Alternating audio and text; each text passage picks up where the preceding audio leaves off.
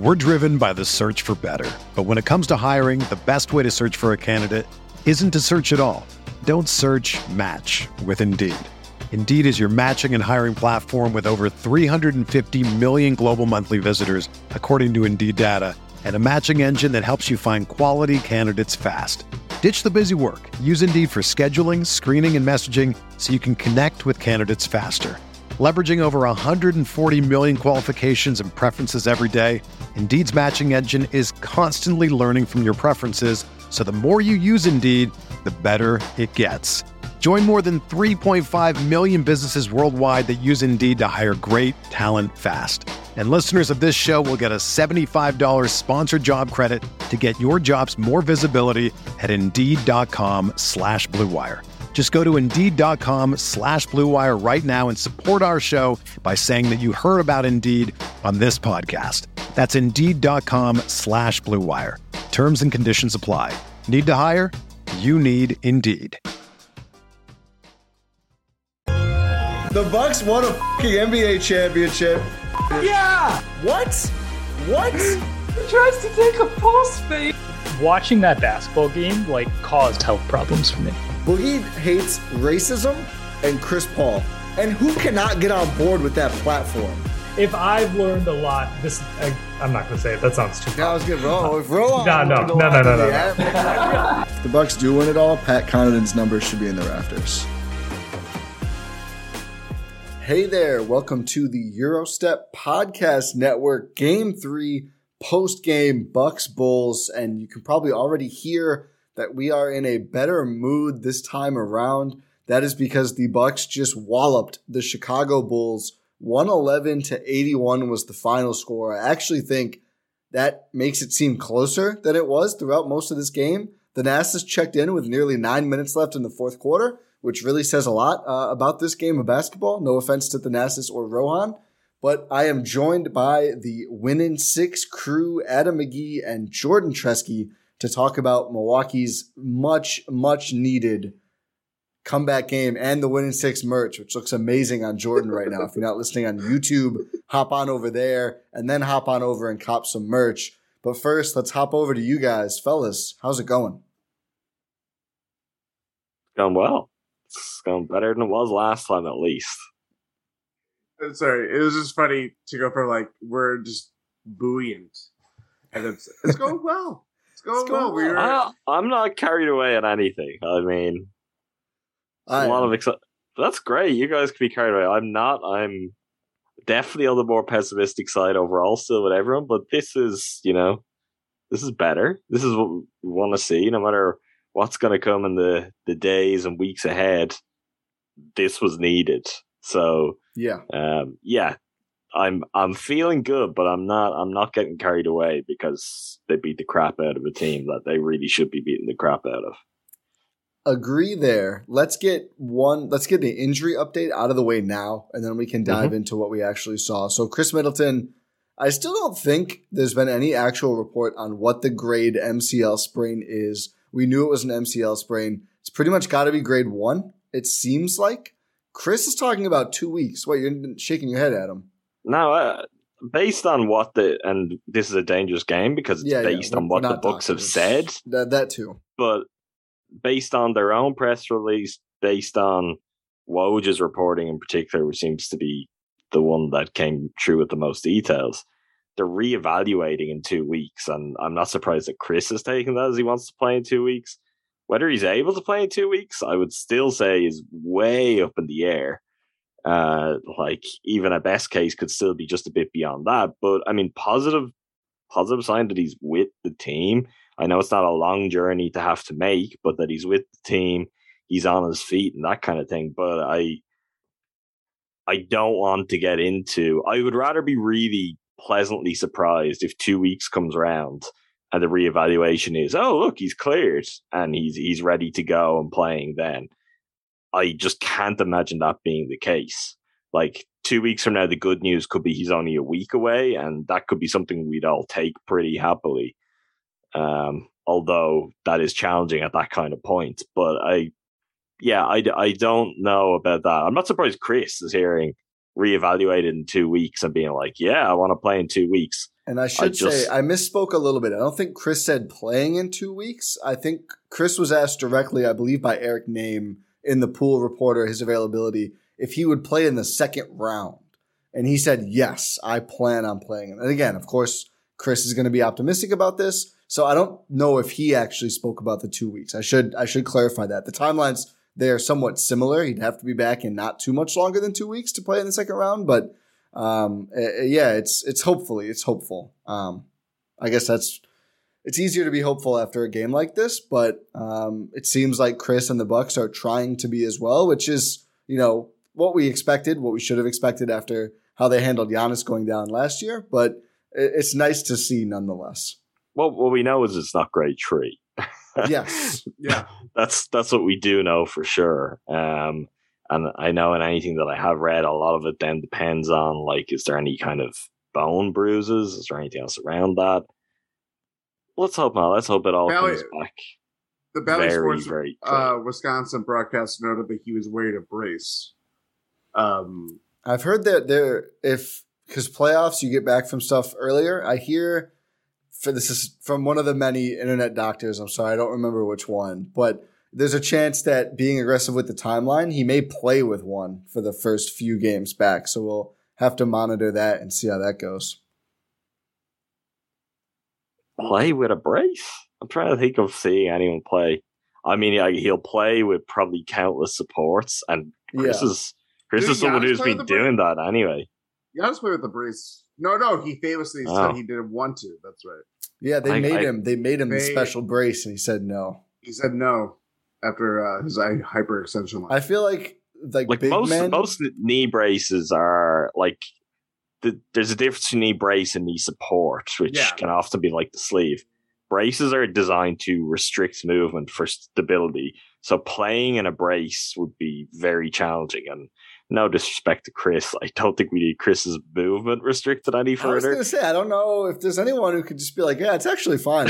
not noticing much of a difference at all. Okay, let's. We're, we're not doctors. We don't have any any more. We're not. updates. doc- The doctor's off tonight. Off yeah, yeah. The doctor's off tonight, but Doctor uh, Kareem Abdul-Jabbar was in, uh, very much in, and Grayson Allen. So I think we, so. Those guys in particular are going to be a big focus. But we should start with Bobby, who Rohan, you threw this in our group chat. Said maybe it'll be Bobby. You know, maybe they want the offense. It was Jordan, you mean? what did I say? You said Rohan. That's, Oh. Got, That's that's that's nice. After you ditched I him a couple pods up- ago, you're now pining for him when he's not here. I'm making up for lost. That's a time. sweet moment. Yeah.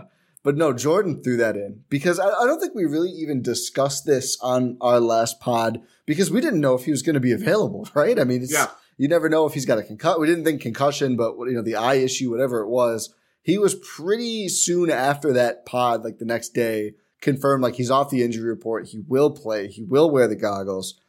And then he gets the start. I guess technically it's small forward, which is kind of hilarious. And from right away, he was a bucket. And that's, you really wanted to see that, of course. We talked about how important scoring is with Khris out. But I've got to say, before I throw it to you guys, the rebounding has always been such a big thing for me with Bobby. And seeing him come down with nearly as many boards as points, he has 18 points, 16 boards, one turnover, seven for 14 from the field, four for eight from deep that's like the scoring was essential, but rebounding is going to be so big for his minutes. It was awesome to see him lead the Bucks and have like more than double of anybody else on the team. I mean, he destroyed the glass in this game. It's fun being out there with Giannis and Brook Lopez. Yeah, You know that, that I think that certainly helps. It's going to clear a lot of room for you to just be the guy and goes and crashes the boards. Bobby certainly has the energy, and he did a great job of that. Jordan, you mentioned uh, the Bally Sports Wisconsin broadcast. I assume you were watching there. I don't know, Ti, Yes. were were you on ABC or were you on the local broadcast either? Um, but on ABC, it was in the first half of the reporting, and maybe I just missed this from whether it came from just general media availability or anything today. But hearing Bobby talk about what he was experiencing after um, after he hit in the eye in the last game, so that basically he was blacked out in terms of vision in that eye, and then when it came back, everything was orange for a considerable period of time, which obviously you can see his eyes is very severely kind of bloodshot and red still. So he has a scratch cornea, and it's it's not just oh you know let's let's put the the goggles in to be really kind of ultra safe.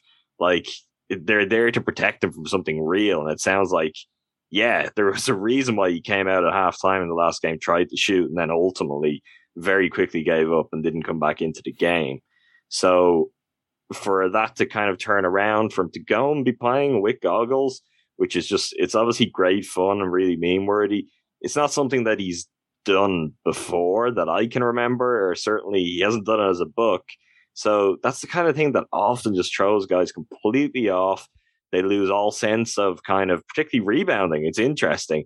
Something like that, your peripheral vision, your ability to know where someone is, where where you need to go and put a body. It can affect guys if they're shooting. You often see players who have to wear goggles, have to wear protective eyewear, ending up throwing them off after like a few shots. Bobby might never get rid of his at this rate. I mean, uh, this was a, a really, really great performance. Interesting, interesting to see Bud go to jumbo front court. I'm in favor. That that much is a given.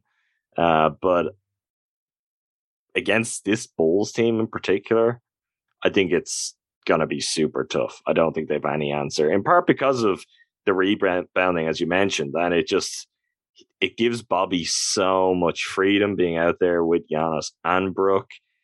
And it also it works in a defensive way that it wouldn't work against all teams. I don't think this is something you can necessarily plan to be doing if you're without Khris going into a series against the Celtics or Nets. But against the Bulls, I think it, it opened up some things that really worked in the Bucks' favor and allowed them to just bludgeon the Bulls in this occasion. Yeah, um, certainly gave the Bucks an immediate scoring lift, hitting threes. So I think he was what was he four for eight from three on the night. Um, as you mentioned, the rebounding, just the overall dedication that the Bucks had from one, one through five of just clearing the every time, even if it was a long three and a long rebound or kind of like weird trajectories, like they were just on it. And Bobby helped collect that up. I mean, it helps when you have Brook and Giannis on the on the floor at the same time, so you kind of have like these, uh, you know, they're blocking it off in that sense. But like Bobby, among many, was kind of the epitome of just the that second effort that the Bucks were largely lacking. That was heavily towards the bull side of the first two games, and Bobby helped set the tone that way. And I think to your point about you know when someone suffers an eye injury and has to play with goggles or stuff like that. Like Bobby Portis, we've long had the the kind of long running discussion about like he's not naturally a center, but the Bucks play him because it's how their roster is and just kind of maximize their talent and spacing, everything like that. In this kind of like hybrid three, four, five, or whatever, he was just kind of floating everywhere. And defensively, it worked out just because the Bucks were just putting the clamps on everybody.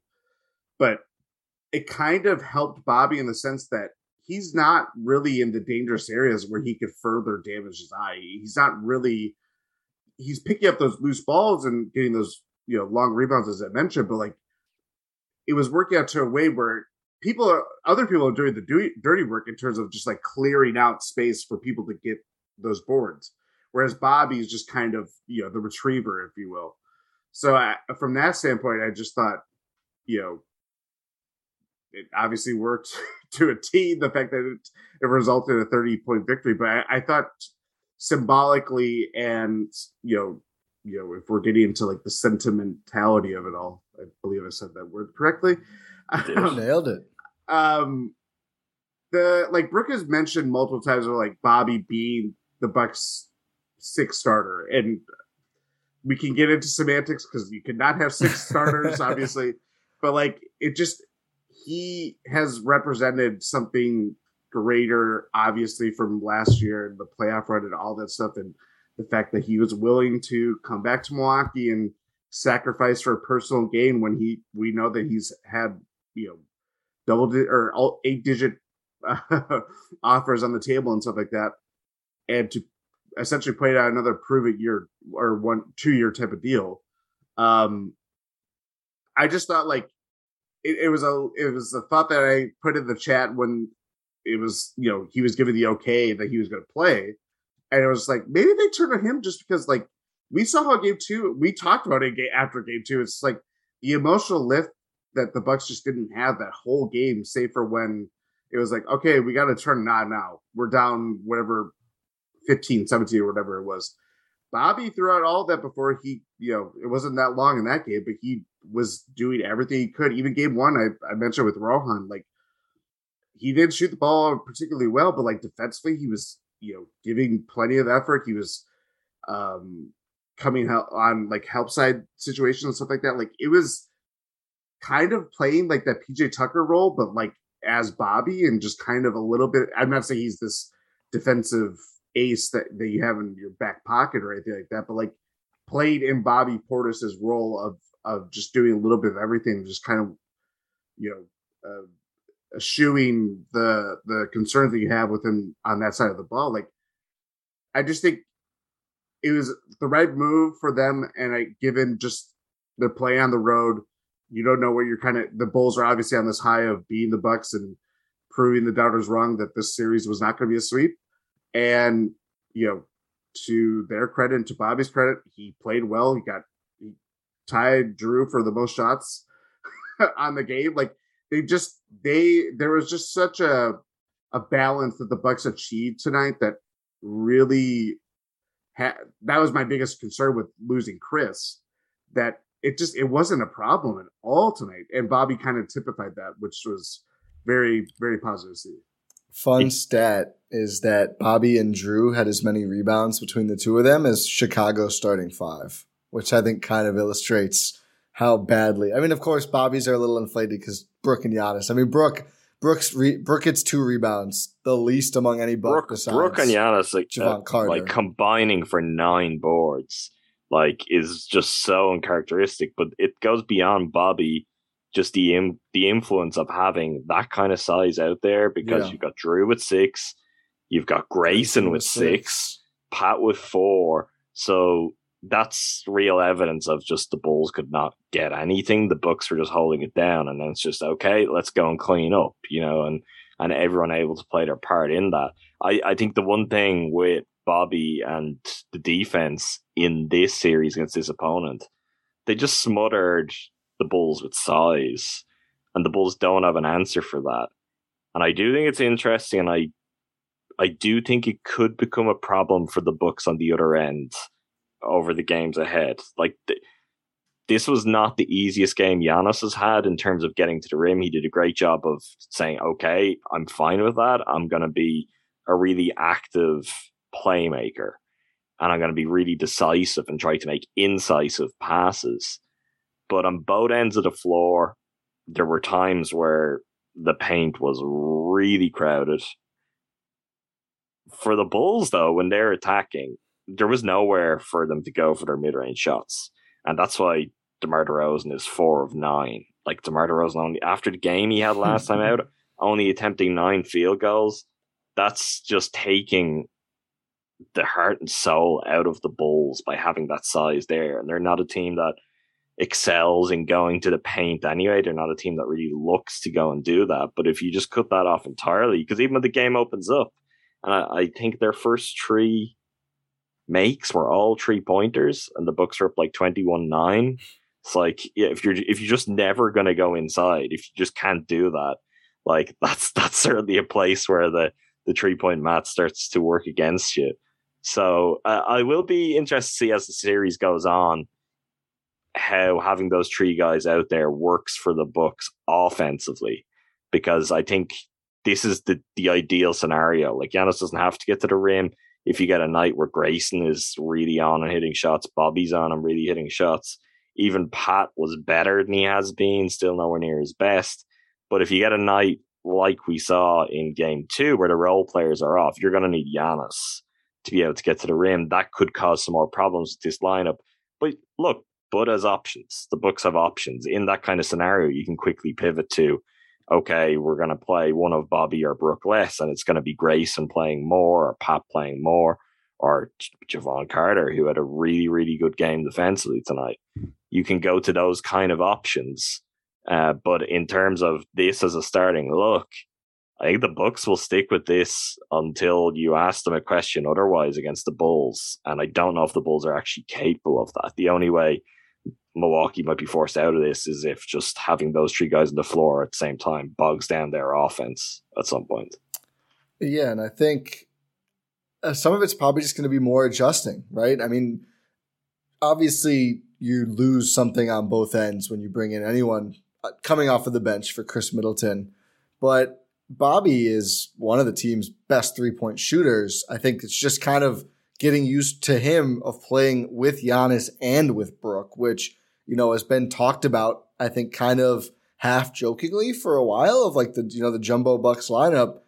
It's, it's weird for them, I'm sure, to actually play sustained minutes like this. But, you know, theoretically, you can still get a lot of spacing, man. I mean, Bobby Portis has been an absolute assassin. And thinking about it now as we talk about him, it's kind of funny that I mean the injury certainly played a role, but even today, even knowing that he was a full go before it was announced, I didn't really consider him for the starting spot, and it's mostly positionally.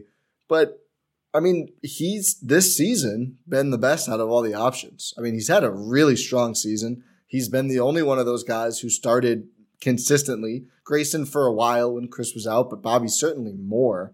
And I think it kind of makes sense. And it's kind of, and it reminds me of Bud's quote after game one, the infamous Giannis out for a little while.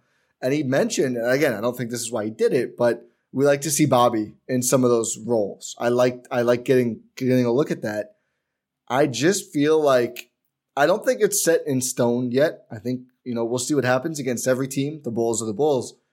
I think the Bucks are really curious to see how he holds up on both ends throughout a full playoff run against elite opponents in crunch time, in fourth quarters, against teams that are going small, against the team he wasn't able to play against. Well, they're probably going to lose, but against teams that dangerous offensively that he wasn't able to play against. I think the Bucks are very invested in this, and I think it's just interesting to me. It's very interesting to me. I feel like, you know, is Bobby seen as kind of this swing piece where can we get 20% more out of him defensively? He's on the Giannis's timeline. He's so dynamic offensively.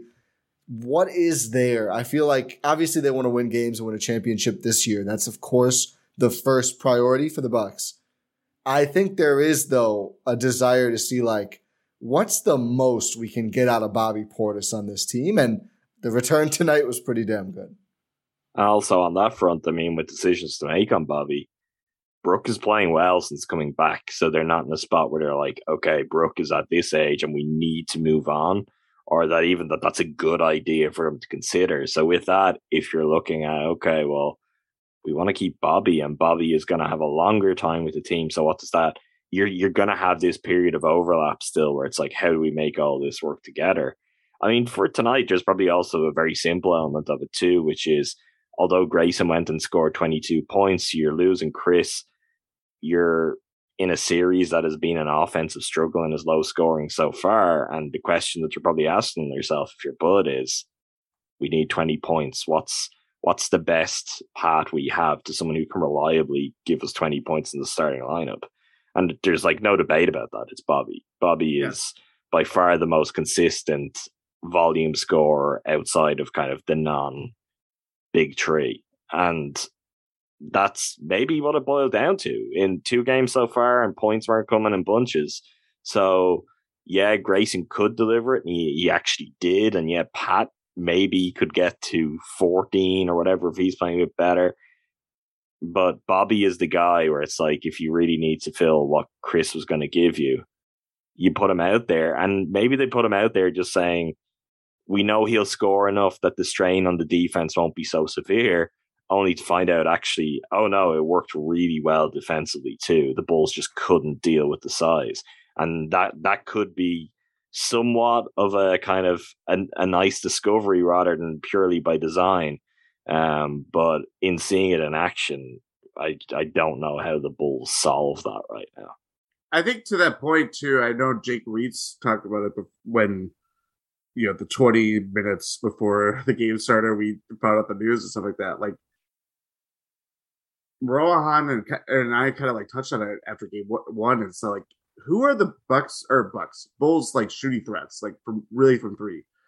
It's Vooch when they got you know the pick and pop and kind of you know the Bucks are kind of trying to take away shots from LaVine or constrict airspace from LaVine and DeRozan.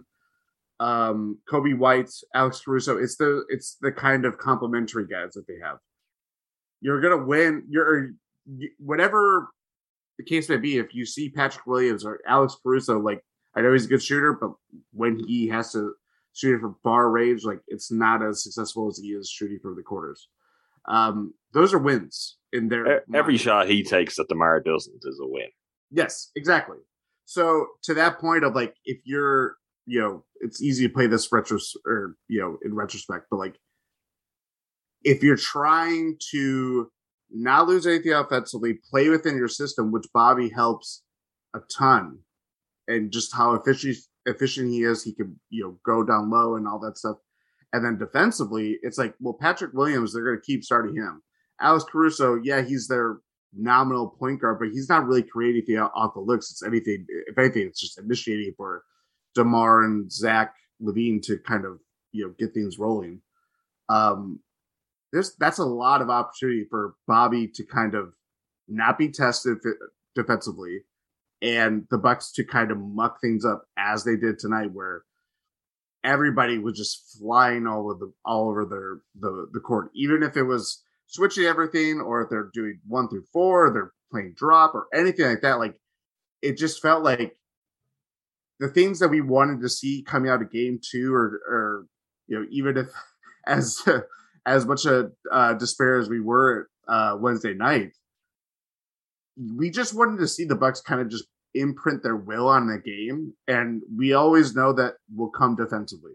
And tonight was that to AT. It just felt like Jrue was locked in from the moment he did his uh the Jrue from he uh ripped the ball away from Demar, and just like the help side activity was just on point to a degree. Like I don't like their last year's playoff run was like they blocked it when you know their backs were against the wall, and obviously against guys like Kevin Durant, Trae Young, or you know bona fide all stars, you know thirty point per game scorers.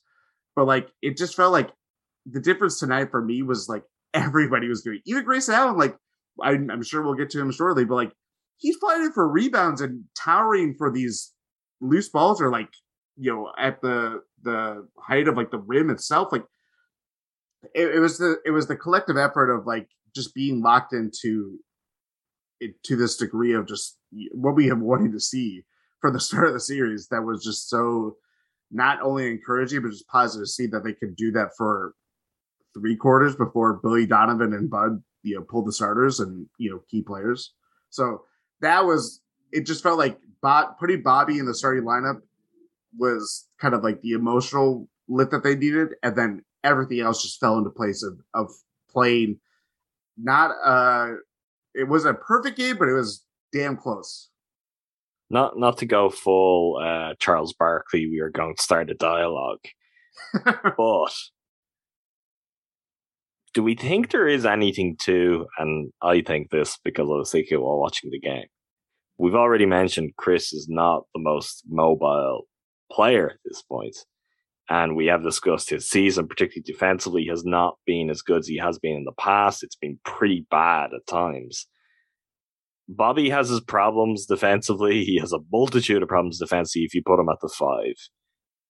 In this kind of lineup construction, though, you get away with some of that. And what he brings that Khris doesn't is just good mobility and frantic energy and just this this ability to, oh, I'm going to kind of do everything I can to close space, which he gets away with more when he's not the five and they're switching on to him and he finds himself on an island. You know, it's it's an interesting thing just in seeing someone who is a little bit quicker in terms of how they can move about, brings more energy, certainly. Um, I, I thought that was noteworthy. And to go back to an old staple of ours, Bobby out there, it's like while it can be chaotic, while it's not necessarily always the crispest that you're going to see defensively, when he's at the four or the three, as it was for times tonight, it's it's a great example of weaponizing your size because you can just go out there and impose yourself on opposing on the opposing team and I I think it's interesting. It obviously it doesn't mean anything because we can't really do anything about it. The bigger picture, Khris is a vital cog of this team. He's one of the the three most important players on the Bucks.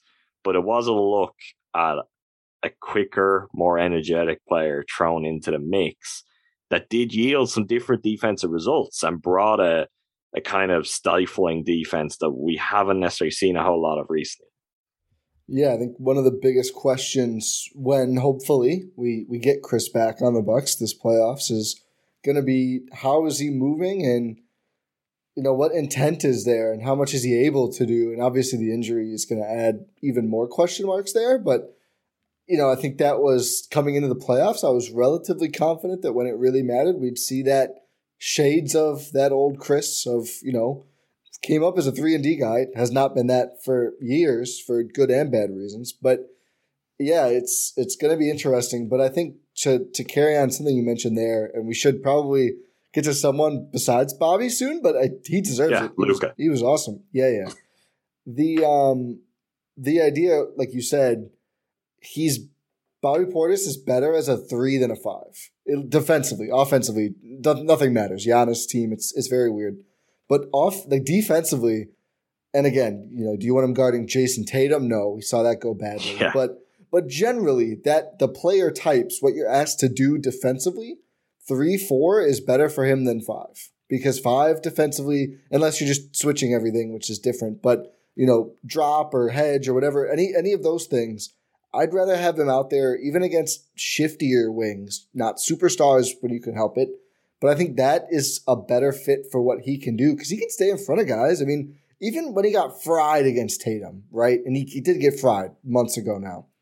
Like Tatum is like hitting step backs. It's not like totally losing Bobby or breaking his Stop ankles. or- blowing by him. no, like Bobby is mobile. Like he's shifty. He'll stay in front of guys. He's not an, an elite defender, but he's not awful. It's when you you know in space trying to be a big man, Yeah. all that kind of stuff. So I, I think there's something real to that idea of you know what. Here's what we're doing. Stay in front of your perimeter guy. You know, use use those long arms. Use that size. Be disruptive, and we'll let Brook do Brook, and you guys don't worry about that. Like I think that is a really unique and good way to approach using Bobby defensively. And again, it's one game, it's the Bulls. We'll see how they look in game four, assuming they keep these starters. But I'm a big fan of, all right, Bobby, we tried the five thing. It's not really working, but clearly you're too good. You know, we're going to play you. You have so much talent.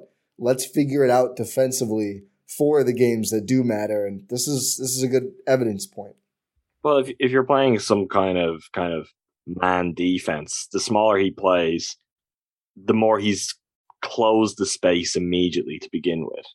You're allowing him to stay tighter to those guys. Where, for example, if that's on DeRozan, he's there, and as you said, if he's if he's there and he's in position, he can move his feet, he can use his size, and all of a sudden he's not easy to just kind of tear apart on defense. Well, the and- same the same matchup though if that's coming off a switch you're giving the smaller guy a chance to reset often you've you've got an iso and it's just natural in those kind of situations then the bigger defender is more wary they go a little bit back on their heels they're a little bit further back and that's where the problems arise so that is when he plays down a spot he's closer to begin with and if you give him that kind of proximity one it allows him to be more physical but all, all of the areas that in space become liabilities, he actually can work them into some positives. Now, it's not like the solution here is ever to be like, oh, well, Bobby plays and Bobby is always a tree on defense.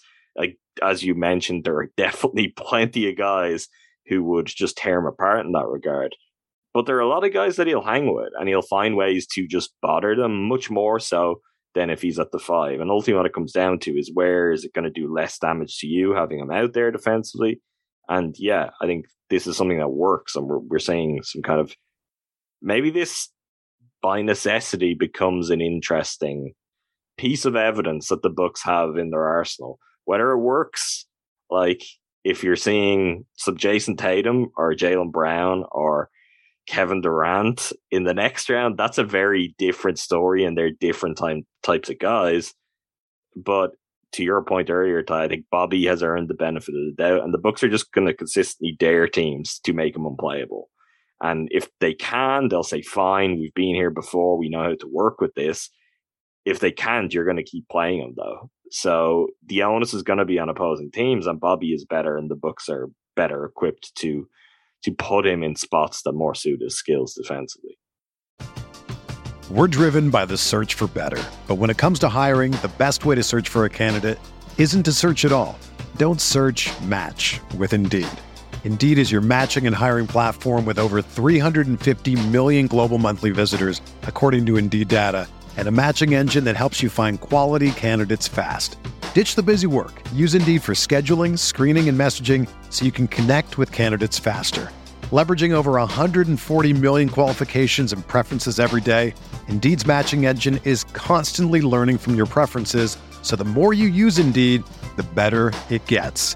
Join more than 3.5 million businesses worldwide that use Indeed to hire great talent fast. And listeners of this show will get a $75 sponsored job credit to get your jobs more visibility at Indeed.com slash BlueWire. Just go to Indeed.com slash BlueWire right now and support our show by saying that you heard about Indeed on this podcast. That's Indeed.com slash BlueWire. Terms and conditions apply. Need to hire? You need Indeed. If you're a basketball junkie, then you know there's no better time of year than the NBA playoffs. Twice a week, JJ Redick is cooking on his podcast, The Old Man and the Three. He has guys come on in all stages of their careers to talk about the league and share stories you won't hear anywhere else, including Devin Booker on why he talks so much trash, Ray Allen's epic free throw competitions with LeBron in Miami, and the moment Tyrese Halliburton knew Pascal Siakam would be a good fit in Indy. In addition to player interviews, every Monday JJ breaks down the top three things happening around the NBA with unmatched analysis, not outlandish takes, and is often joined by masterminds of the game like Tim Legler to dive deep on rookie reports, trade breakdowns, and why is mean mugging now a tech? You won't find another outlet that covers the game as comprehensively and with such insight as JJ does it on The Old Man and the Three. Make this your companion podcast during the playoffs. Listen to The Old Man and the Three ad free on Wondery Plus or wherever you get your podcasts. Yeah, and to your point of like, if it is Demar and stuff like that, like tonight showed that he's not just shooting over two arms; he's shooting over like four, or six. You know, he's seeing he's just being blanketed. And uh I believe he had nine shots tonight. That's the fewest he's had all year. Like Wow. it was Demar of uh the infamous, not infamous, but OG Bucks fans remember of Giannis's uh looking at the score sheet against the Raptors in 2017 and looking at Demar only shooting like eight shots or whatever, and him going kind of making this face. Him Like- and Khris looking at each other. Yeah, yeah. It was that kind of like it it wasn't just the fact that DeMar, you know DeMar was just a non factor. Whether it was seeing Jrue or West just kind of tire him out and pick him up well beyond uh half court for large stretches of the game. But he's seen he's seen all these guys just come up to him. Brook was even playing way up higher, not in the paint and stuff like that. Like they made a very concerted effort, and it's not a surprise. Obviously, after he drops how many points he did in game two, 41 or something like that. Yeah. Um, it was just life was tough for him, and the Bulls like it. It was quickly apparent that like, unlike game one, where like the Bucks like they still had a very loose way about him, obviously, as we saw in that game, especially as you know after the first quarter.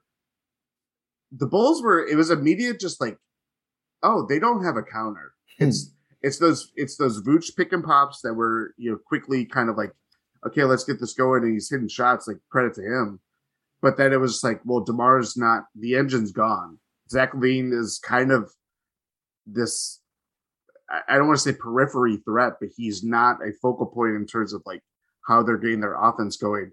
And the Bucks just shut down the rim. Like they were bodies just like not just loose balls, but like Brook is blocking shots. It, it felt like they had like eight defenders out there, and I'm not saying that as like officials thing or anything like that. It just felt like there were just so many guys just in every spot. And as I said before, like it was just such a concerted effort of like everybody one through five just playing lights out and not giving any just a you know an inch of daylight to get shots up on or on the floor that just like it just quieted the Bulls to such a degree.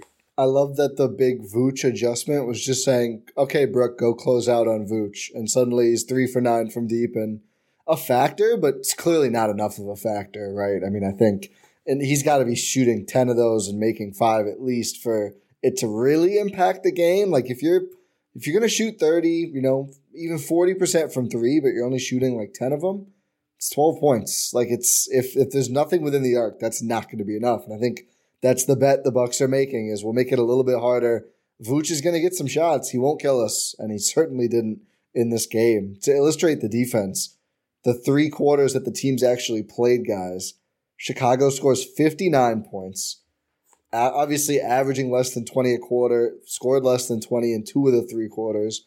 Nobody hits 20 points in this game for the Bulls. Nobody shoots 50% from the field or higher except for Tristan Thompson, who shot twice, Derrick Jones Jr., who shot twice, and Tony Bradley, who was five for five in the last six minutes. Six minutes. That's uh, some Wilt Chamberlain esque pace there. the, the, Tony Bradley per 36 truthers are, are eating good tonight. But so none of the rotation players who actually attempted shots found any success consistently. It was it's it's an absolute demolition. I think, yeah, we've talked about it. Jrue and Wes. I don't think we need to go too deep. Neither had their greatest offensive game, but Jrue was not a turnover machine, which I think is a big deal. And both Helps. guys, mm, I will help. say, I will say though, like it, it may not have the overall like final box score may have not have looked as positive as you know it looked like it earlier in the game, but he set it off right away. Yeah, he, he did. Defense. It was you know two way performance of just like he's ripping the ball away from DeRozan. It, it just was like, it's not just that because like that's obviously like the glamorous plays, it's the action plays on defense that kind of you know get you off your feet and stuff like that. But like he's just clamping down on DeRozan, making him uncomfortable with this, putting him in jail, putting him in jail, hell yes, prison. You, Shout out yes. Laz, hell prison. he just was. I mean, the fact that he can go like Zach LaVine again as I mentioned before, just a non-factor. He hit a couple shots. Credit to Can him. we have a conversation with Zach LaVine? He's coming back from the knee. I just I don't think he has it. I, I think he's fake. They, I, no, I think, I, I think he's good. I don't think he has he's, it right now. But good, good to what level? I, I'm I'm not saying he's. It's just he's he's not the level that the Bulls would like him to be. That lots of people have always talked him up to be. He is a third guy on a good-ish team. Like that's that's who he, he is. Could be the third guy on a great team. He's very clearly the second guy on this team, and and well, yeah, really if, good. If the top point. two guys are good enough, he could, but yeah. it needs to be really good. I I just like he's not a player I've ever, I've never felt like he had it that he was ever as good as people made out to be, and every time I see him, it's like I I think there's there's always been something that comes from he has an ability, or certainly pre-injury, maybe, and earlier in his career, saw more of it for the spectacular, and that gets you a lot of credit when you then start to do just some solid fundamental things well and show that you can score. But uh, I think he's been drastically overrated, and in a playoff series, I think it's a problem because when he becomes a key player for the Bulls or any team he may end up on in the future, like if an opposing defense zeroes in on him, I, I think he becomes really limited in a hurry. Now, of course, he's going to have like 50 points in game four because I said this, but I just, I've never, I've never bought it and I buy it less and less every time I see it. And I think in a playoff setting in particular, he's destined to find it really tough until maybe in his career he finds, some, figures some stuff out, kind of like DeMar has. Um, but I just, like it, Demar is kind of the only guy that strikes fear into me in terms of a star sense because yeah, he can go and score 41 points, but we've also seen him now more often than not just kind of lay eggs. So for the Bulls, it's really, really tough. One last note on DeMar, a big, big deal in Chicago. He attempts five free throws. The Bulls as a team attempt 10. That's one of those things where if that number is really low, it's going to be very hard for Chicago to win games if the Bucks play solid bet. They played great in this game. They played. That's the three poor. bigs, though. Yeah. That's you'll keep it like that because they just don't want to go inside the arc at all. Yeah. Like he's not even Well, getting and- his mid range looks and, and baiting the fouls on them. guys though for it can be hard as a bigger guy to defend without giving up those whistles even if you do play it relatively clean. Props to all three of those. Nobody on the bucks had more than three fouls at the end of the game. Bobby two. Uh Giannis three. Brook just one through their minutes to, uh, tonight. And DeMar was still baiting fouls because he had a couple on Giannis that were like one that was an off ball it charge. was, it was a charge just- that got uh challenged and the bucks lost right? Uh, Yes. No, I don't even think that's the one. That was the later, the later call. oh I don't think that was the offensive foul that was called. I think Oh, that was okay. a defensive one. But three times Giannis was caught up in fouls that were questionable calls, all involving DeMar. Uh, twice offensive fouls. But he could still do that. But if if he's not getting to his spots where he needs to get to dangle his legs and to, to get the kind of fouls that he would usually get the benefit of the doubt on, particularly at home, yeah, big, big trouble. Fresh quote uh, from Eric Nehm, further cementing what we said about Bobby. Must have asked him about it. Quote, I couldn't see it all, is what he said about his. And he still tries to go back in the game. Pro athletes are a different breed. If my eye bled, I would be home. I wouldn't watch the rest of the game from the bench, from the locker room. I would get an Uber. I would cry a lot. His eye bled. Shout out to Bobby Portis. As I as I tweeted out, the thing is, his vision's a little blurry. All he sees is Bulls jerseys. Nikola Vucevic becomes Nikola Mirotic in that scenario. That's what happens. and and Bobby brought his A game. That's all it takes. He did. There's another. We haven't talked about the Bucks leading scorer. We keep saying we're going to talk about him. We haven't. Jordan, what was your thought on Grayson Allen? We talked about it last pod. The pressure going into Chicago. All he does is outscore everybody in the game, have an incredible offensive night, and really provide that punch. We said the Bucks would need with Khris out. We didn't anticipate this coming from the bench, but maybe it's even more helpful to have a bench player who's capable of 20 point outings. And to Yeah. throw it to you, Jordan, to add into that for your answer, do we think this was a factor in Bobby starting? Like, will Bud have considered a lot of what we talked about, which is this is a tough spot for Grace, and how do we make it easier for him? I don't know. Did it play in? There's lots of other factors, but I'll just I'll leave that there for you too, Jordan. I think that is something to consider. I mean, we talked about after game two of like we saw Grayson step up in a similar spot when the Bucks were without Giannis, Jrue, Khris at you know early points of the season. Um, obviously, the Caruso incident earlier in the year kind of dethrow them to the dethrow them to the Wolves kind of thing like that, and you're playing in hostile territory. Um, all those factors like it made for an interesting like dilemma. And obviously, we didn't really talk about Bobby just because we didn't know his availability. The fact that he's literally saying I could not see last or the other night, like, and it's Friday night. It's not even forty eight hours later. Like, it was a very similar way of like how it could be. But um, I, I, he was lights out. Hit his first three threes. Outscored the Bucks bench scoring um in the first quarter from game two. Like it was he was dialed in from the moment. The fact that he's aggressive in terms of um not just looking for a shot from three, but like driving to the hoop.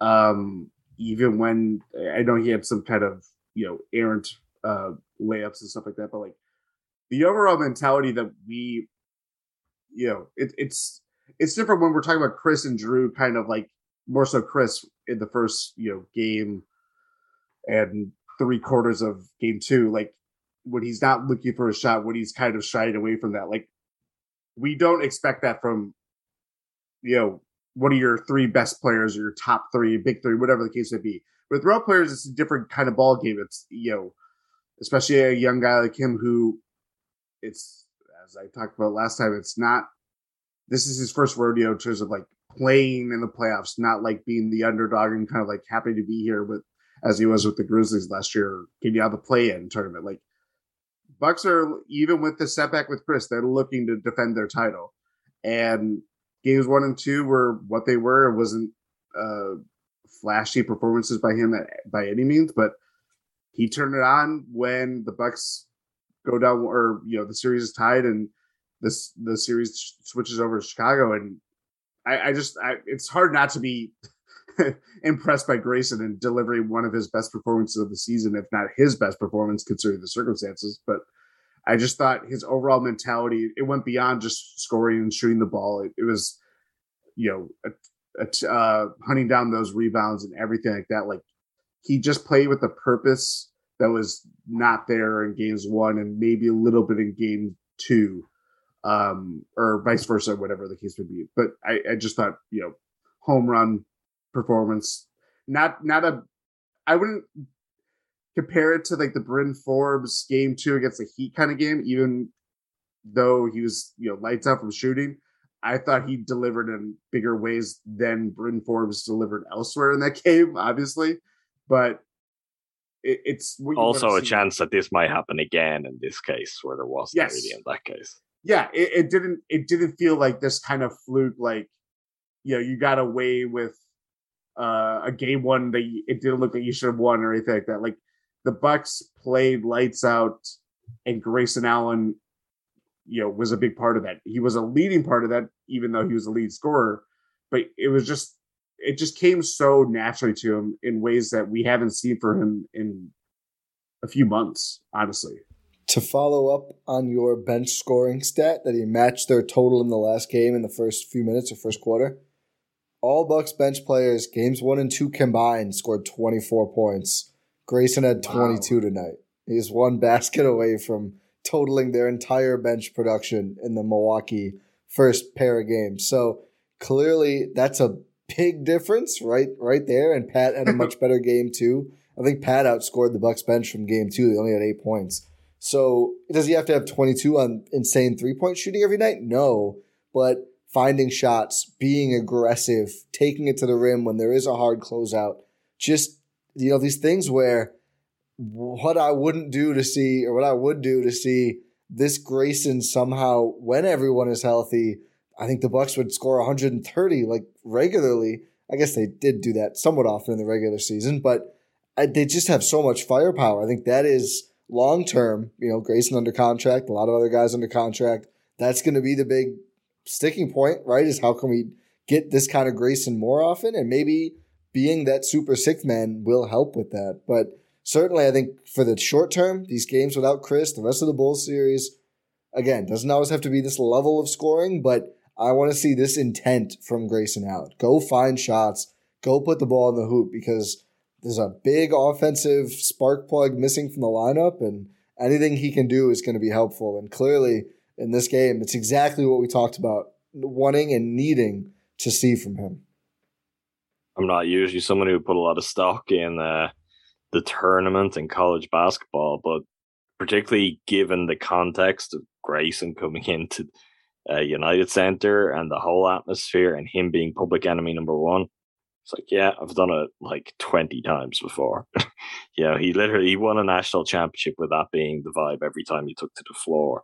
Like he is used to that. This is different. It's a different level of competition. So there's always going to be concerns with that. But what he showed tonight is like he came out ready to compete and he came out aggressive and the shots go down and all of a sudden the game takes off. But that's kind of the most important thing is he didn't shirk from the challenge, from the atmosphere at all. The concerns we did have, the concerns the Bucks may have had, that was all really answered. Now I was glad to see Bud still protected him because when he pulled guys, Grayson was a bench guy. Grayson could have stayed in for a few more minutes.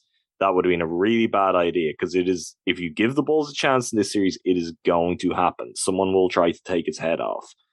And the Bucks really can't afford that now more than ever.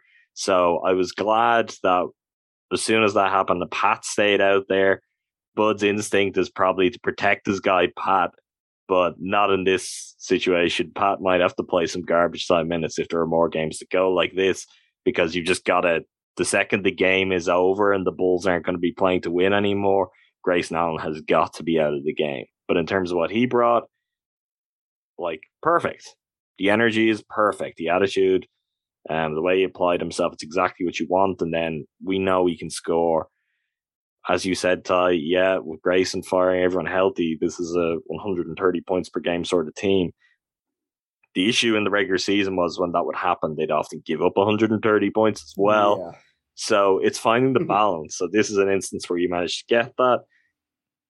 If you can find ways where that continues, that keeps going, well, good luck. Like that's that's the thing when when they acquired him, we talked about the differences from what they had last season, from the differences in what they'd whether it's PJ or even the idea of what Dante could have been. Just a completely different player, much more skilled, a much better shooter and scorer. And on a night like tonight, that mattered quite a lot. Probably took less shots than Dante would have taken in this game if if he was in the same role while being a much better scorer and, and shooter. Grayson took 12. I think we would have seen maybe a 20 piece here from, from Dante DiVincenzo. Um, I think Grayson, too, kind of on that Bobby level of like, is he a great defender? No. Is he going to fight? Is he going to make some splash plays? Is he going to try whatever he can do? Yes. And, you know, two stocks, no turnovers in this game is, again, a guy who's not going to hold up against the star players of the league, but athletic, bigger guy, fights for rebounds, goes for the ball. I feel like really That was a big time block too. That wasn't just like Yeah. that was a that was a showtime again where it's like, yeah, I really want to get under the skin of every person in this He's on a building, even more than I already am. Yeah. Well, I think the blocks he had clearly has that burst, but he is really good at poking the ball out of like a of a mess of players, and I've seen it more and more as the season's gone on. Like if he's you know one defender away or he's in the paint guarding someone and someone's dribbling in, he's really good at knocking that ball out, and those are high level transition opportunities because the offense still moving one way, the ball and like Giannis especially, but any Bucks really. You get Giannis running, anyone else with the ball. Those are great looks for Milwaukee. And just one steal in this game. But I just think, and I've talked about this before on the pod, but you can make up for not being great every single possession on ball if every few possessions you can create something like that because those are such just such valuable opportunities and it makes up for oh yeah he got beat on a drive by Zach LaVine it happens it happens to a lot of players so I just think yeah just a really strong all around game for for Grayson Yeah. Are we It's- we gonna talk about the star of the show at some point? yeah Okay. yeah we let's let's do the let's do Can I, the anything to say, Ti? I'm not I'm not eating crow yet I was Why? happy though That's not how it doesn't get to work like that. It's going to. Luca Vildoza checks in for the last eight minutes. Some incredible passes. I will give it. And he does hit a three. His first two, not great, but he does hit a three. Um, but really, really impressive passes. A nice steal in, in I'm not even joking. It's saying like maybe three of the top ten Bucks passes of the season. I don't know about top 10, but they were three of the best I've oh seen. come on! Uh, they were. I I haven't seen a Bucks player who could throw those kind of passes. Go on, Jordan. Who are you gonna say? Giannis. Giannis has some Uh, awesome there's- there's- passes. Khris has some great passes Yes, too. yes, pass great, but s- s- the levels of disguise it's- on some of the passes, just the and that the stuff matters. between- Like it's it it looks perfect in a blowout, sure, but it will be a thing if okay if they keep him around and we get to see does he become someone who even is around the fringes of the rotation next year. Like if you got a guy who can do that kind of thing in real games, that opens your offense up so much. Like that, it looks like just kind of showy, flashy stuff that doesn't necessarily have a place in the the flow of regular offense, but it does because it's very difficult to defend if you've no idea what the guy with the ball is going to do, and he is exactly that kind of player. Uh, my my only point on it was he, you were dismissing him out of hand, Ti, because he hadn't been an NBA player. But this is not. I was higher on Elijah Bryant than a lot of people. I think Elijah Bryant could play, but this is not Elijah Bryant. Like this is this is an Olympian. This is the Argentinian national starting point guard. Like he's a real player with real skill that I, I don't think it's a case of, oh, he's not good enough to be in the NBA, that he hasn't been there till now. And there's a real chance he could stick and he could be useful for the Bucks. We've a lot more to see on that. And realistically, we're not going to see it in the playoffs. Although, if they keep blowing the Bulls out like this for the remainder, and he gets to come into games and do this, who knows what happens at some point. Uh, but just immensely fun. Like I, Yeah. I'm not going to pretend I look forward to garbage time with this Bucks team. Rohan isn't here. I could say it. Thanasis is not always the most fun. He, He has very great fun. He's fun. He's fun he with Luca. was. Yeah. He was fun with Luca. That's like a perfect partner for him, which as lots of people noted. If Luca can do that when Giannis is out there, that's that's maybe the most watched thing of the entire NBA. Uh, but Thanasis, we all know how that experience can go. There'll be some fun dotted in, and there could also be some uh, some pretty ugly basketball. And with some of the other guys out there too, it's it's not necessarily uh, my idea of fun. This Bucks team in garbage time, but Luca brought something different, and he brought everyone else. He brought Thanasis up with him. Uh, did didn't exactly bring Jordan Nwora up with him. Jordan Nwora did not I shoot well, think, leave a good uh, impression. I think we can cross out the uh, Jordan Nwora as a fill-in rotational piece idea. Is Luca ahead of him in your own personal rotation now? No, we're not there yet. Ah, come on. Jordan, Um, no shot. There's an answer here. He's probably not going to just because position. No, I'm not. I'm not. I'm not asking as a serious. of course, not going to happen. He's not with the team long enough to play in the playoffs. Don't make those eyes after giving that answer.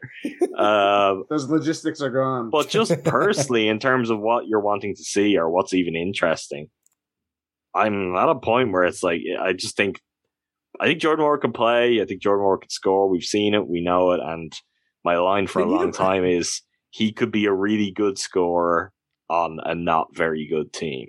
You know, that's like he could have a long NBA career where people are like, oh, he's a he's a solid scorer, not a star level scorer, but he's a solid.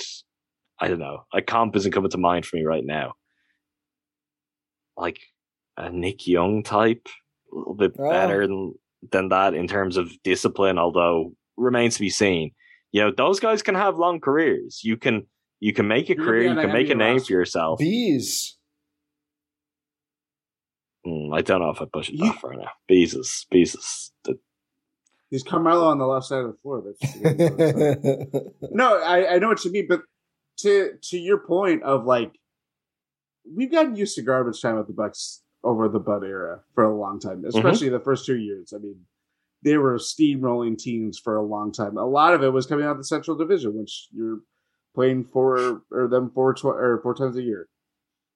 The difference when again we're talking about this for eight minutes of of garbage time compared to however many minutes they've accumulated over the last four years. They just haven't had a true point guard yeah, direct that, and that's it's, not. it's loads of guys just getting shots up, and they're not Yes. good enough at shooting to be in the rotation in the first place. yeah, and it's it's the system shots rather than this guy that you know he has great size and he clearly knows how to dribble basketball and play make and a very you know if it's not NBA level, it's damn near close to that. Uh, he hasn't established himself at the NBA level, but hopefully he does for him, you know, his sake. But like that's what's missing with like it, it's always been kind of the same. You'll see a Thanasis slam or you'll see Jordan Nwora do a step back three or stuff like that, like or Robin Lopez way back in the day of like doing his little hook, Hook shot, shot. and stuff like that. Yeah, but it's it's they haven't had a kind of floor general or just kind of an organizer with point guard capabilities, and that's what made it a little fun tonight. I'm not saying we're going to see that, um, maybe for much of the series or even Would you longer. would you like more fun though? I would like more fun. I would like. Are you in want- favor of fun personally, Jordan? So I'm in favor of. Fun. You want garbage time to kind of be like it is nice to have it in the bag, but you also want garbage time to equal like uh how the What- game was for 38 minutes, the first 38 minutes. yeah, you want know what I you want some. My reaction when it goes to it and the players are pulled at that point, it's like I, I was two screening for night the Brewers were on two, and that was right at the the moment the Brewers game was finishing, and I was just like, oh, I mean, I wish the Brewers game went for another nine minutes here. Because I think this isn't going to be fun, and then Luca makes it something, and it's like literally you're like, okay, I need to. I need to really lock myself in. In some ways, it was the most interesting part of the game. Yeah. Um, but yeah, it's it's a very different type of player, and it's not something we spend too much time talking about now, or likely in the games ahead. But with everything going on with George Hill, like what the Bucks do with George Hill this summer, what George Hill himself, like with his health and decisions that may need to be made there. I don't know if he's back next year, one way or another. I don't know if George Hill is going to be a Buck next year. And the Bucks more than ever are going to be operating in a really tough spot because even if that is the case, their priorities are likely going to veer towards one of, if not both of, Pat and Bobby. And then what does that leave you? And if the answer is, well, you've got Jevon Carter and you've got Luca Vildoza, the Bucks have been in worse spots than that, certainly for a regular season, because there you could have one guy who you can trust to actually run the offense and charge the offense, and one guy who you can trust to lock in and be your defensive first point guard. Like that doesn't sound terrible to me. So if that's the spot they're in, maybe that's also part why they took this flyer. Um, because even after he signed, is right around the time then that George started to reveal obviously what yeah. was going on. That was something they would have known internally, and they're like, "We've got a roster spot. Maybe they like a point guard. Let's go get him." I, I think that's kind of an interesting element to it too. I don't expect Luca to be anything other than having to fight for a spot come training camp, but that guy is going to tear it up in preseason. There's if he's fighting for a spot coming into next season, he's getting that spot. I think uh, I just wish we had seen him more before, but like I want to see him in a real run, both ends. You know, I think the passing is clearly there. The handle, I'd, I'd like to see him take to the basket and how that looks. I think it was just all jumpers, but it was a certainly a good first impression. Last garbage time note, sadly, kind of similar to the Warren note. Serge, man, I he tried to dribble to bring the ball up the court, and it just looked like he handed it to a Bulls player. I don't really understand how it happened. It's it's bad. It's really bad. And I wouldn't have recommended 2012 Serge if I could do that. yeah, it was ambitious for sure, but it, it was yeah. just dribbling. He wasn't like pressured. It just didn't it didn't go well. But you know, putting up shots defensively. I, uh, At his age and his point in his career, the Bucks aren't doing him favors if they wanted to get the best out of him by not playing him at all and then throwing him in too. Like, and and that's at the place where you're like, he can't hold a spot in the rotation, so you're not getting him reps. He's not in any rhythm. It's tough to then turn to him and expect much of anything positive. And uh, I think that was very evident tonight. He looked like a guy who's just not playing at all, and is at a stage in his career where that can't be. That can't be. It's not like. I mean, I'm not uh, suggesting he do this because this is his life and or, or anything like that. But like, it doesn't feel like Marvin Williams where he's like, "Yeah, I'm done. I'm retired." It's like it looked like you were still capable. Like, I mean, even with playing in the wreckage of the bubble. Marvin was stuff. a wild man. That was really it was jarring at the time. It was, but like it felt like I mean, if he wanted to, if he had the the mentality of wanting to play another year or you know, play for a championship contender he looked team, good. Yeah, he looked good. Like considering where he was, but like Serge is not that. No, it's not that at all. No. Uh, which is unfortunate because he's he has been a reliable NBA player for up until he signed with the Clippers. Unfortunately, it just you know it gives out, and yeah, it's hard to reclaim, especially when you're trying to get back from injury, and then it's like, okay, I'm back from injury. Then how do I play at a adequate level? And it's you know it's lucky that the Bucks have had Brook come back and go as well as we could possibly hope. Even tonight, I know it was a quiet night, but he was blocking shots, doing his little Brook shots uh, in the paint and stuff like that, and um, all that stuff. But like, they haven't had to lean on Serge Ibaka, and it's turned out that's that's for the best. Still, it's also good good that Horst got those picks in the deal as well. So that's yes. what that deal will ultimately be remembered as. I still think we probably see him a bit more if if the Bucks can get through this series, another series, and then run into Philly. but I don't think next round. Uh, I would expect more minutes allocation like this against Boston or against Brooklyn. I've been a, a very much a pro Philly kind of person.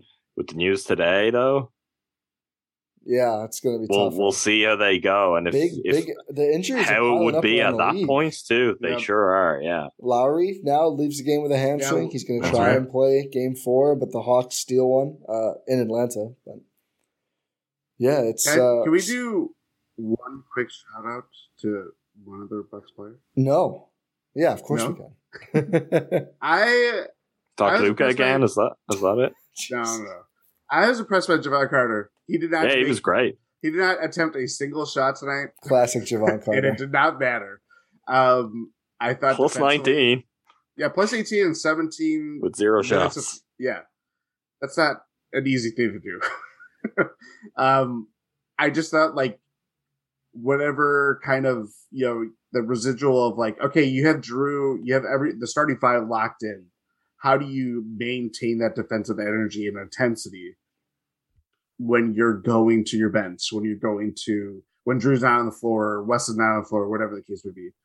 And Jevon brought that. Like he was playing like a bulldog, as he's often talked about and stuff like that. Like I just thought that was exactly, you know, it, was not obviously we talked about like the starting lineup and stuff like that, but like he was also like part of the team wide of just like we're not giving them anything, and if he doesn't attempt a single shot or whatever whatever he wants to do in future games, like if he's played to that level of like really in their face and picking people up, you know, off of inbounds passes and stuff like that, like the Bucks will live with that. And it's a different flavor than what we were used to last year this time around, like with the playoffs and stuff like that. But like even without PJ being there, like it's nights like tonight where you just can kind of see like, oh yeah, this team is just so it's just like it's they I I, can't, I obviously There- cannot describe it as I'm There's a trying to do hunger right though, now. right? Because even Grayson brought that with his competitiveness.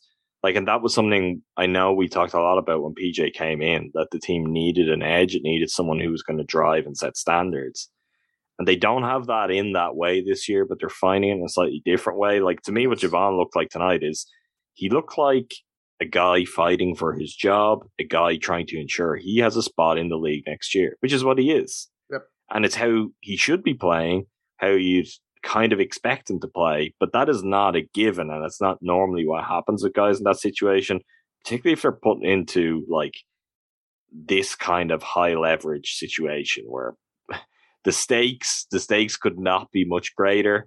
Uh, you're on the champs, it's one all, and you've just lost one of your best players. Like you don't want to fall behind there. It all of a sudden can become very embarrassing very quickly, and just not daunted. He's there to do what he does to prove that that has value to the Bucks, that has value to any other team, whatever it may be. Job done. Like I, I don't think Jevon Carter is going to have a problem uh, finding a team to to take him next year, and I don't think he'll have a problem if he wants to stay with the Bucks, finding the Bucks to be open that too. It's whether another team actually sees something where they're like, "Hey, we'll offer you a little bit more money or more years, whatever it might be," and good for him, and keep that energy going and see where that takes him. But it's like it's what you expect from someone in that situation because it's what they need to deliver, but it, it just doesn't. It's impressive for actually coming through with that because most players who are on that kind of on the bubble as such, that's part of why because they can't go and deliver that. Jevon Carter is proving he is a legit NBA player and an NBA rotation player and a rotation player on a, a top tier playoff team on a contender. That's that's Second year in a so so impressive. Well, it's funny you mentioned that. He played 22 total playoff minutes in his career before this season. So it's a guy who's really never had a, a role like this. I think he played 17 tonight, so nearly matched his Phoenix playoff minutes right there.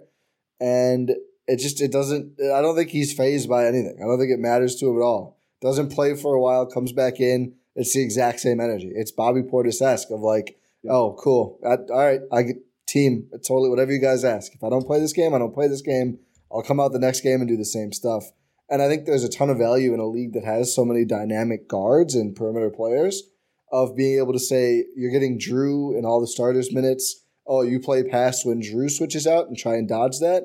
Here's Jevon Carter for eight minutes. Like, have fun. Like, it's not, there's no let up. You're getting picked up from even earlier up the court. It's just a nightmare to play against the Bucks and Jrue Wes, Giannis, Jevon Carter, Brook Lopez behind them. Like, there's so much defensive, like, skill, but also, like, playmaking. Like, any mistake, and they're just all over you. It's even there was a there was a sequence in game in game two, which I'm sure you'll all remember because just visually it was hilariously funny, where he was on DeMar DeRozan and he got really low, and he's not the tallest guy to begin with. DeMar is six six, that's probably like a six nine wingspan. He was like down at DeMar's hip, and it, like the shot is there for DeMar, but DeMar is just kind of baffled and he's puzzled. He's looking. He's like, this guy is right up in my grill, except like he's down by my hip. Uh, but the intensity of it, like there is something really weird, unique about him as a player that is gonna throw guys off too, because you don't see it very often, and you could just assume, oh well, he's super small, so I'll just be able to do what I want. It does not work like that because he's smart enough, because he's competitive enough.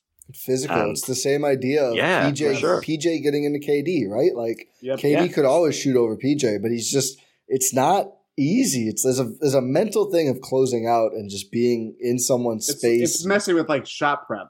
It's yeah, that like that kind of stuff that like we look at the result or you know how close the defender is. Like I know that was a big thing that Bulls fans were uh, picking up on after game two, and rightly so. DeMar DeRozan was scoring like at will when Giannis was you know closing down on him or covering him completely. But there is you know that subtle. The sweet science, as uh, those boxing enthusiasts from 1940 would talk about, like of course. I know. We're all Um, familiar with those guys. Yes, Rocky Marciano. Um, but no, like that kind of thing of like getting low and just kind of like that was a big thing with like Kristaps for a long time, where he's this towering guy, but he can't shoot over six four people. was the Wes Matthews signature. That's, Yes. There's the, the Yeah. most amazing Wes defensive footage out there is Kristaps trying to post him up and just, And just failing not giving him an abysmally inch, right? over and over. Every time the teams play, they'd just be like, oh, Porzingis, 7 2, he's yours, Wes. And Wes would be like, Yeah. cool. And he just couldn't do anything. I just love having three guys like that because it's just like such a like. Imagine being an offensive player. You hunt for the switch. You fight. You finally get it, and you go from Jrue to Wes or Tava- Jevon or Giannis or whoever. It's like, oh, we, we accomplished nothing. It took half the shot Yeah. clock. I still don't want to play against this guy. also, uh, to include, I mean, defensively, he was great. Four assists, zero turnovers. Like, I'm not saying I, I, agree with Adam. Like, he's not a lead ball handler in that kind of traditional point guard kind of way, but a lot of those were like extra passes or driving and kick and getting the Bulls defense to move around and stuff like that. Like the little stuff that you know, it's it's the bare necessity when it comes to like NBA offenses now, but it helps when he can just deliver a very precise pass to an open shooter and they knock it down. Like it's very just it's not complicated. It's simplest. It's very simplistic, but like he can do that very well and has done that very well with the Bucks. And it helped when they had a big turnover problem through games one and two. Also, it's just the, it's the willingness to make the simple pass. So the ball Yeah. comes to him, his first instinct isn't, oh, am I going to take this shot? Yeah. Like he is selfless and he, he has a sense of his limitations. So he's he's probably thinking past first. And that's actually really helpful when you're where the Bucks were in game two, which is the ball was not moving. They had a serious problem with stagnant offense, which is something that has plagued them over and over again. And the Bucks are a team that if you can get the ball moving, they're basically impossible to stop because it means you're going to get it to multitude of very, very good catch and shoot guys. Giannis is likely to get the ball with a head of steam. Like you can get it to him in motion. He's going to get better looks. So just being willing to take, to make the simple passes is a big deal for this team. He can leave the flashy stuff to Luca. Luca Yeah. can, in his minutes, you know, his, his 25 minutes he'll be playing game four, he can just kind of cut the defense apart and Jevon can make the extra passes and everything will be fine. The only players still on the roster who make the Bucks better via offensive rating are made in the regular season. Then Jevon Carter, Jrue Holiday, Giannis Antetokounmpo, Khris Middleton. Boogie and. Javin DeLaurier. Um, but there then there's Jevon. What did I, did I miscount?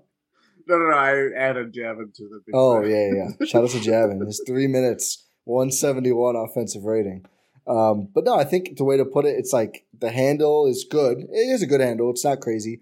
He doesn't have like the you know like LeBron or Jokic kind of vision of like oh he's diming it between two guys or he's not looking. But his decision making is just like super high level. It's just like oh there's that's the right move. I will do that. And I think what he's done it less in the playoffs. But some of those regular season games, like even that extended to shot making, like he would take some nice off the dribble shots just because no one's open. I do have space. They're not respecting my jumper.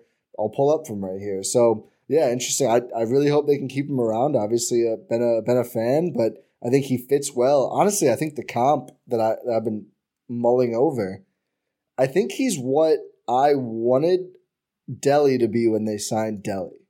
Like he's not really a point guard, but he's an off an apex superstar point guard. Like the whole thing was Delly can play off of Giannis like he played off of LeBron. That's what they need. They don't need that lead ball handler. It turns out they totally did, and thankfully they have Jrue now.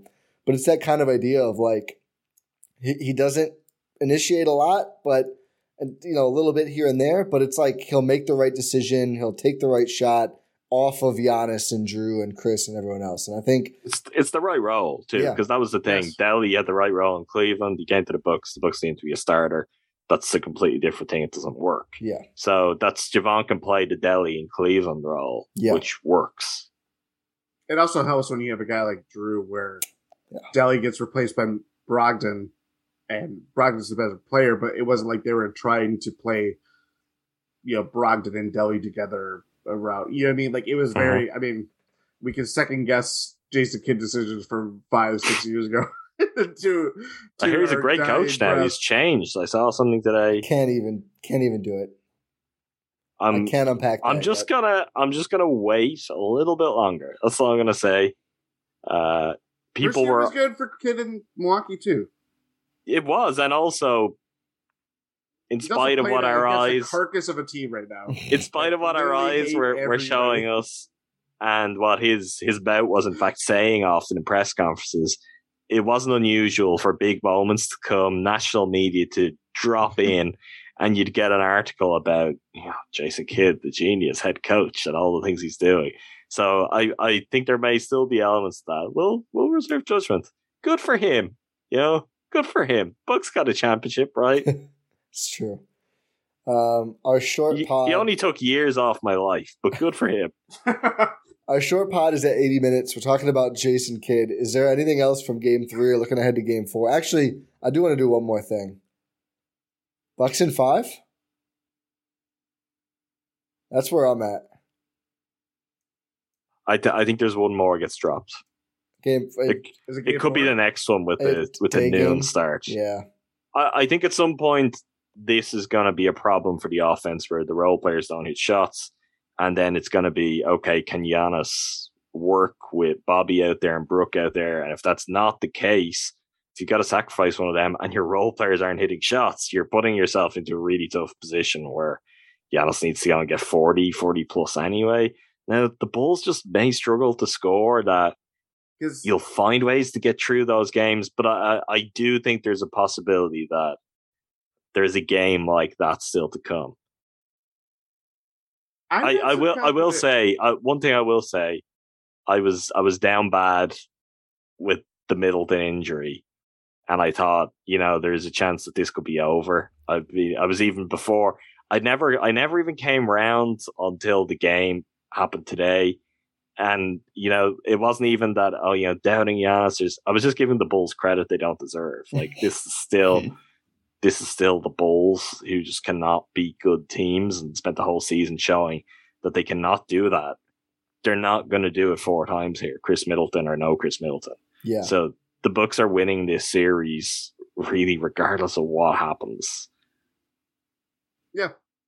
Yeah, I, I mean, to your point of whether it's role players hitting the shots that they weren't in games one and two, like, are we really just talking about Grayson in that sense? It wasn't like Pat was. oh, like, Pat, Pat was better than he has been, Pat was which is yes, not Pat was ideal. better. but like, I mean, Bobby saw out game three where he didn't see out game two. Um, literally, he again he could not see. Pat, Pat and Grayson tonight is 33 points. Like those two combining for that, you could get a night where they combine yeah. for six points. But we and that already is got that. that is night, then a Are we going to yeah, get but- another one? Yeah, I think we could. I think it'll be more in the middle. It's But po- like definitely again, possible. I mean, we even we didn't talk go too crazy in depth in Jrue outside of like a few minutes, but like if you look at the final box score, like it wasn't like he you could look at his game two performance or box score and look at game three performance and be like, what was the big difference? Well, it's like, buddy, it was a big difference. Yeah. Just let me tell you, Buddy. kind of thing. But like, that's where I'm like, the ball, like we're not going to see DeMar DeRozan attempt the fewest shots that he had all season again. You sound like DeMar after game one now, True. and he nearly matched it tonight. Like, I mean, it was more efficient, but no. Well, He's I getting just- to know her. They, he's told her he likes her, and now he's ready to progress. He's ready for that first kiss. It's not even his best quote from the series. The jail No. one is way better. Yeah. Um, I I just think this this Bucks defense that was largely the problem. Again, in part because DeMar went off in game two.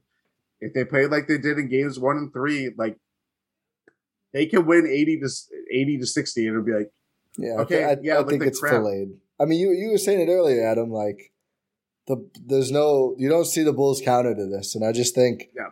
the Bucks for all their early in a series warts, they've shown a lot last se- last postseason.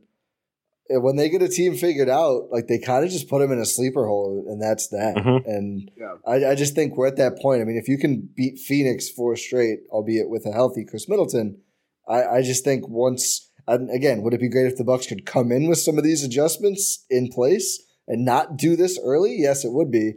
But this has been their recipe, and I, I think we're in for another one of these series. Yeah, well, that's to be clear on that. I do not think the Bulls are going to find an answer. Like Yeah, the Bulls counter will be that the Bucks counter themselves, and the Bucks are more than capable of doing that. That's fair. We, we've certainly seen it. And But the one, think- the one thing though that hasn't happened is we haven't seen Giannis just completely dominate a game in this series yet. I mean, his first two games, his numbers are good, but we haven't had a game where it's like just literally what we see uh, three times a week at, at minimum in the regular season. That's that's gonna happen. Team high So- 36 in this game, despite the only 18 points for Giannis. Great decisions, just Yeah. great decisions, not forcing anything and trusting his teammates and his teammates paying it off. And maybe in a somewhat symbolic way, trusting his teammates too, as in Khris is down, but we've we've can still do this. We've still got enough. It's an That's a good interesting approach into taking this game, and it paid off. And I think as a group in the locker room, where if we felt down, I'm sure they felt down after the loss, and with Khris getting hurt and with Bobby, um, I guess it like in the locker room at the time. You're like, yeah, I can't see. Uh, this is a big, big turnaround from that, and they'll they'll feel very confident in themselves. They they could win in five. I just think there is definitely potential for the Bucks to to do everything they can to give the Bulls a chance in one of these. That it's a close game where you, they could drop it. That's And fair. a noon start on a Sunday. Yeah. quick after a dominating game. Like there will be shaky moments no matter what. We'll see. I, I, I don't know. I think. I- I- Ti is right. The Ti is right. They don't let up. yeah. Like that is when they get to this spot. Their thing was last year they they put themselves in trouble, It and then they the figure it Rocky out. And they'll just like, oh, we'll win four in a row now. It's That's fine. literally Rocky. Like the jaw is just too strong. You tire Mm. yourself out punching the Bucks in the face, and they just go, "All right, now what?" And then it's over. They're like one of the good Devin Williams games, Oh, yeah. Well, where, where a the bases the bases get loaded, and then he wakes up and he's like, oh, I'm just gonna get three quick outs. Jordan, but they could still have one of the bad Devin Williams games Yeah. too. on, on the saying. pod on cruising for a bruising. Jordan, I heard mention of Francisco Rodriguez. There's a player worth diving into sometime, Adam. He most famous with the Mets. I almost Goggles, Mets. also goggles too. goggles player. Mm. What they call him, like A Rod. No, no, that. But he had like 25 minutes of. He said he had he led the NL in saves one year, but it was all that same like load the bases. Like if he's up three, give up two runs and then do it. Like it's a lot to watch, but fun fun I think delivery. I think Taiwan's on cruising for a bruising. That's I, I gotta watch some games. I was Gotta sad. watch the games. You need to get into the season, Ti. I know. on. Well, stuff going on. Um, Tell me about it. all right. So good pod. We're more optimistic. Uh, it was a great game. I do have a review from the uh, Mhm. the Gyro Step Discord entry Gyro Step Podcast Network Discord entry form, which is available in our Twitter bios. I think all of ours, at least mine, and the Gyro Step podcast, um, our link tree. It's in there. If you need it, just message any of us. We'll hook you up. But Logan I, who's now in the Discord, Logan I fifty four, left a five star rating on Spotify. We've enabled Spotify reviews through the use of this forum, aka you just tell us what your review is and we'll read it if you show us that you rated five stars on Spotify. Logan said, I love the podcasts, and this is thematically appropriate. And I am thoroughly enjoying cruising for a bruising. Love your fresh eyes on the game. Shout out Logan. There we go. Shout out Logan. The reviews are the reviews are coming in. The reviews are coming in very, very positive for Cruising for a Bruising. Some are saying it's the most popular podcast on the Gyro Step Podcast Network. Is that true or not? Who could say? I don't believe there are numbers to quantify it, so we won't look at them.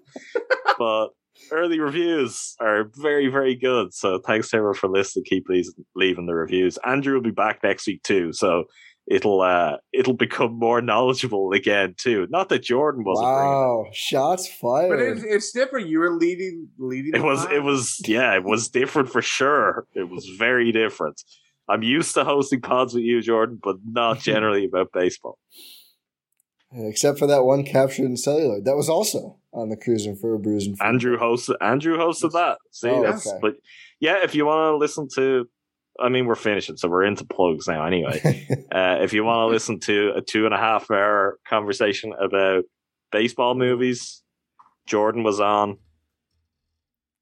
For bruising. Oh, it's in the feed. If you're on YouTube, you're seeing right now Jordan is wearing a Win in 6 hoodie.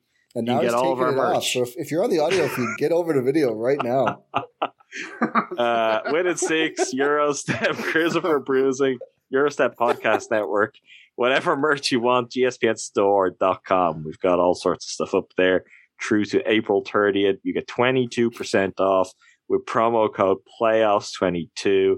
That Win in 6 hoodie, Jordan, it looks damn good. It does. Thank you. I did not make it. I Um, happily bought it. which you all should too.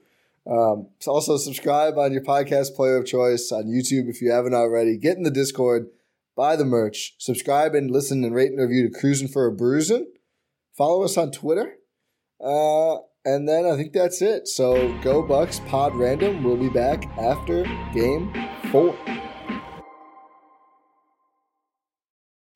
Whether you're a world class athlete or a podcaster like me, we all understand the importance of mental and physical well being and proper recovery for top notch performance.